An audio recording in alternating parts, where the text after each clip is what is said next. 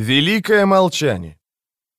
Люди пользуются Аресибо для поисков внеземного разума. Так сильно это их желание, что они создали ухо, способное слышать через Вселенную. Но ведь я, как и мои сородичи-попугаи, здесь. Почему они нас не слушают? Мы не человеческий вид, способный общаться с ними. Разве не в точности этого ищут люди? Вселенная так велика, что разумная жизнь наверняка возникала многократно. И так стара, что даже одного технологически развитого вида достало бы, чтобы заселить всю галактику. Но никаких признаков таких существ не обнаруживается нигде, кроме Земли. Люди называют это парадоксом Ферми. Одно из предложенных решений парадокса Ферми сводится к тому, что разумные виды сознательно ограничивают доступность информации о своем присутствии, чтобы враждебно настроенные захватчики не атаковали их. Я, как представитель разумного вида, практически полностью изничтоженного людьми, свидетельствую, что это мудрая стратегия. Очень разумно сидеть тихо и не привлекать к себе чужого внимания. Парадокс Ферми иногда называют еще «великим молчанием». Во Вселенной полагалось бы звучать какофонией голосов, но вместо этого она полнится обескураживающим молчанием. Некоторые люди-теоретики считают, что разумные виды неизбежно вымирают, не успев выбраться в космос. Если они правы, значит, в тихом ночном небе царит кладбищенское безмолвие. Сотни лет назад мои сородичи были так многочисленны, что лес Рио-Абахо звенел нашими голосами. Ныне мы почти вымерли. Вскоре в этом дождевом лесу станет так же тихо, как в остальной Вселенной. Жил-был африканский серый попугай по имени Алекс. Он был известен своим интеллектом. Не среди нас, среди людей. Человеческая исследовательница Ирен Пепперберг изучала Алекса тридцать лет. Она обнаружила, что Алекс не просто выучил слова для форм и оттенков. Он в действительности понимал, что такое форма и цвет, как концепции. Ученые скептически отнеслись к заявлению, что птица способна воспринять подобные абстрактные идеи. Людям нравится представлять себя уникальными. В конце концов, однако, Пепперберг убедила их, что Алекс не просто повторяет слова, а понимает, что говорит. Из всех моих соплеменников Алекс удостоился наиболее серьезного отношения со стороны людей, почти как к собеседнику. Алекс умер внезапно, сравнительно молодым попугаем. Вечером перед кончиной Алекс сказал Пепперберг: «Держись, я тебя люблю». Если людям так хочется установить контакт с нечеловеческим интеллектом, разве могли бы они мечтать о большем? У каждого попугая уникальный клич, которым он себя идентифицирует. Биологи называют этот клич призывом к контакту. В тысяча девятьсот семьдесят четвёртом астрономы передали Сарисибо послание в космос, рассчитывая продемонстрировать человеческую разумность. Это был призыв к контакту со стороны людей. В джунглях попугаи выкликают друг друга по именам. Одна птица имитирует зов другой, чтобы привлечь ее внимание. Если людям когда-нибудь повезет получить на Аресибо ответное послание, идентичное отправленному с Земли, они уверятся, что кто-то пробует привлечь их внимание. Попугаи обучаются языку. Мы способны воспроизводить звуки, раз услышав их.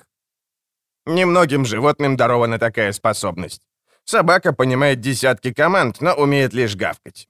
Люди также это умеют. Итак, у нас общая черта. Попугаи и люди установили особые отношения посредством звука. Мы не просто издаем крики, мы произносим звуки. Мы говорим отчетливо. Возможно, поэтому люди создали Аресибо таким, какой он есть. Передатчик не обязательно должен выполнять еще и функцию приемника, но Аресибо их сочетает. Это как ухо для слуха и рот для речи. Люди и попугаи жили рядом друг с другом тысячелетиями, но лишь недавно им пришло на ум, что мы можем быть разумны.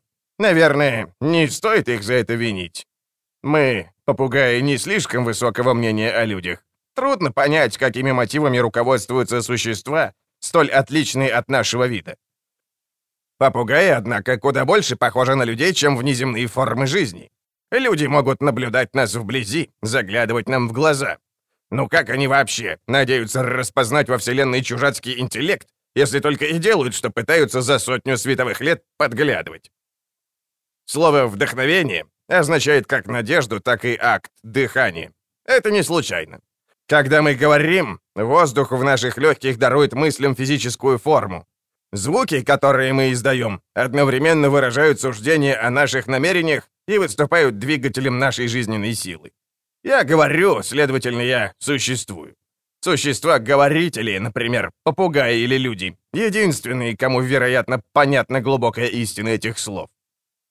Есть некое наслаждение в том, чтобы облекать произносимые звуки формой.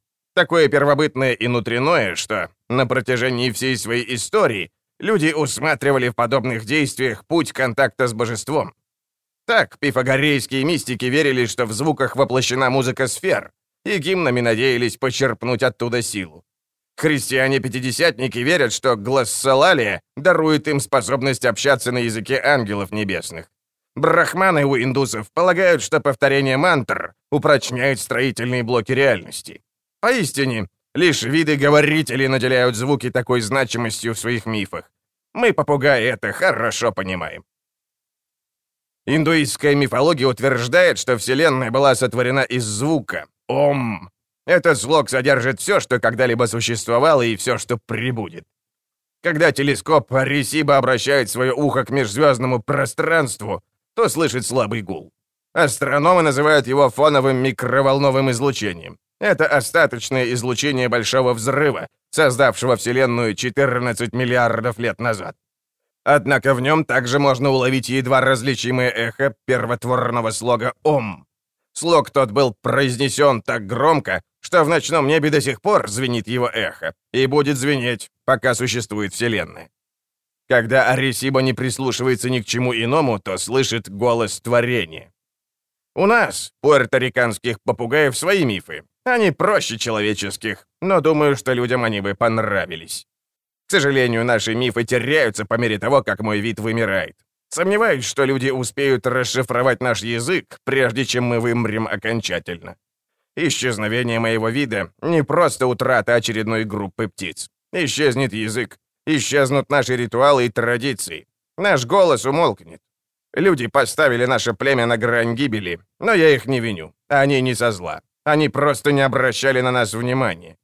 А какие прекрасные у людей мифы! Какое у них воображение! Наверное, поэтому так обширно их устремление. Взгляните хотя бы на Аресибо. Вид, способный построить такой объект, несомненно, наделен величием. Мои сородичи вряд ли надолго здесь задержатся. Более вероятно, что мы вымрем прежде времени и присоединимся к тем в Великом Молчании. Но пока не ушли, посылаем сообщение людям. Надеемся, что телескоп Аресибо позволит его расшифровать. Вот оно. Держитесь. Я вас люблю.